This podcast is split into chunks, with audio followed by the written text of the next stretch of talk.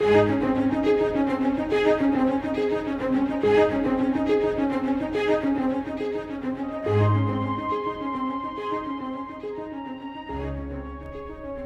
we cross the threshold into a new year, ask the Lord to give you a new beginning of obedience.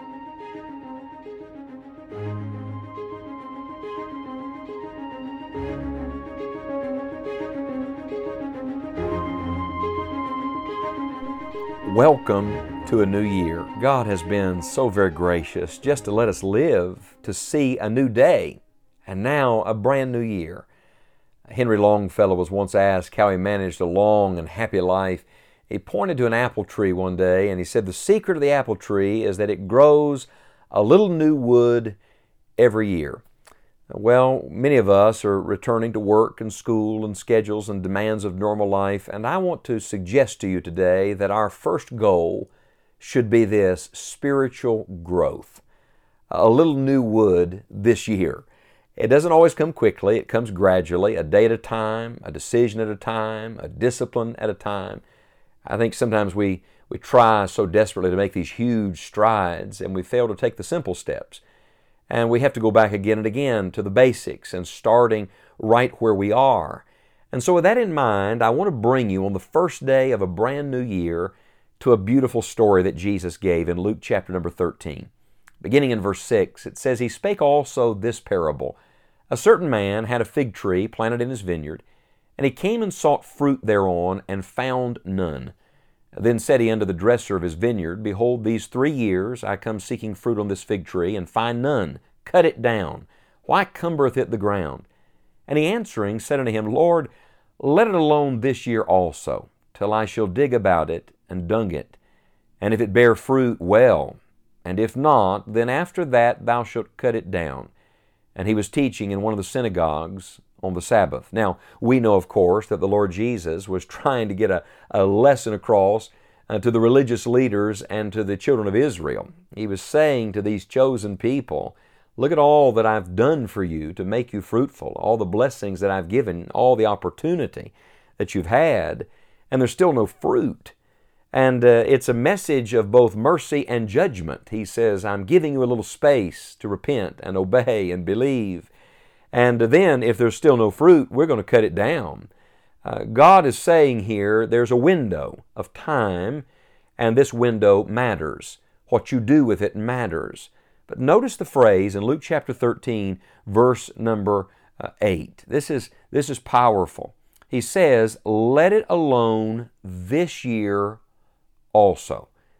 God in His grace has given us another year, another year for Him to work on us, another year for us to work with Him. And I wonder, is this year going to be a year of spiritual growth in your life? For me personally, I've been really convicted lately just about my own growth. I'm not talking about ministry and labor and work. I'm talking about just my life, my walk, my knowledge of Christ, my love for Christ. I want to grow. When you stop growing, you start dying. The Christian life is to be a life of growth, growing in the grace and knowledge of our Lord and Savior Jesus Christ. Are you a growing Christian? Are you moving forward? Maybe not at the pace you wish. Maybe you're not where you want to be.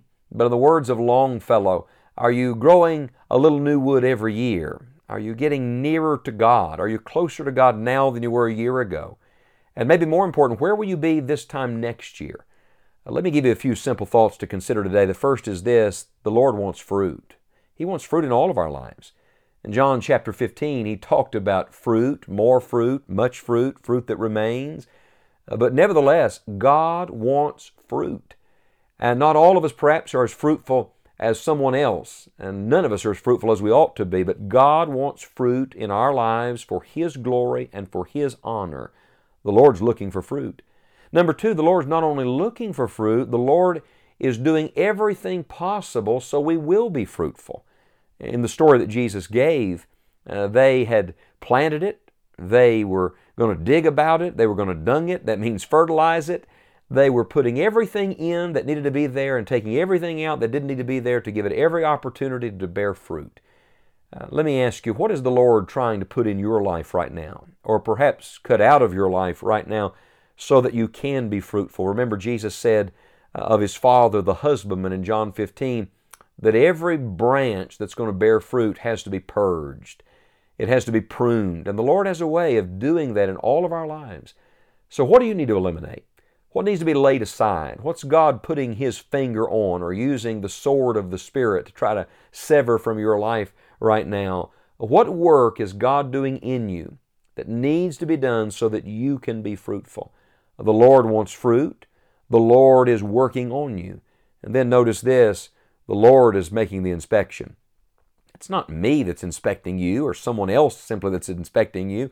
The Lord Himself knows if you're bearing fruit or not.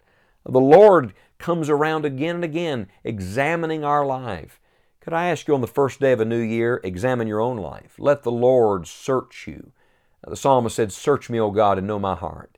Try me and know my thoughts, and see if there be any wicked way in me, and lead me in the way everlasting. We're going into a new year, and I'm going to tell you my number one goal this year is I want some new growth in this new year.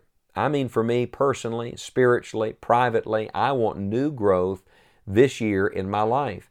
I have found that sometimes those who have the hardest time growing are those who have been growing the longest.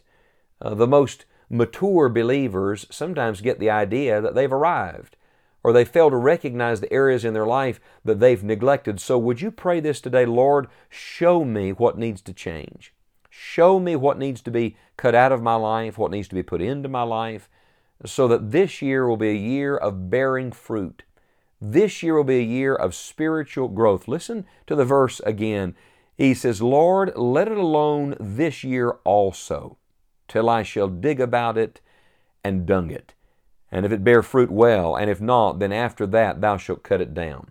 I don't know about you. I sure am grateful for the mercy of God I said to some people the other day, I am getting more and more grateful just for God's patience with me. Think how often the Lord should have cut us all down, and He's not done that. Praise the Lord for His mercy. For a God of second chances and new beginnings. That's what we have today. Don't waste it. Uh, don't despise it. Don't take it lightly and for granted. Recognize that the Lord is giving you another year in which to grow in the grace and knowledge of Jesus Christ and to become more like Christ. Sometimes I look at where I am and where I really wish I was or should be, and I can almost get just so discouraged I want to quit. I think, Lord, I'm so far away from being where I ought to be. But may I ask you, how do you get from where you are to where you should be? What if every day this year you took one step of faith and obedience to God? I'm talking about one definite step of spiritual growth every day this year. Well, this time next year, if the Lord lets us live and tarries His coming, you'd be 365 steps closer to being the person that God wants you to be. So let's just start today, shall we? One step at a time, one day at a time. What today needs to change in your life for you to begin to grow in the grace and knowledge of Jesus Christ? Remember, the secret of the apple tree is that it grows a little new wood every year. Now, don't worry about making a good show for everybody else. Worry about the substance and strength of your own walk with Jesus Christ.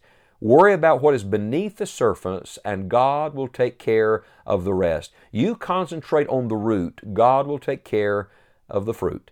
May the Lord help all of us to have the most fruitful year for the glory of God and by the grace of God we've ever had. Lord, give us new growth in this new year.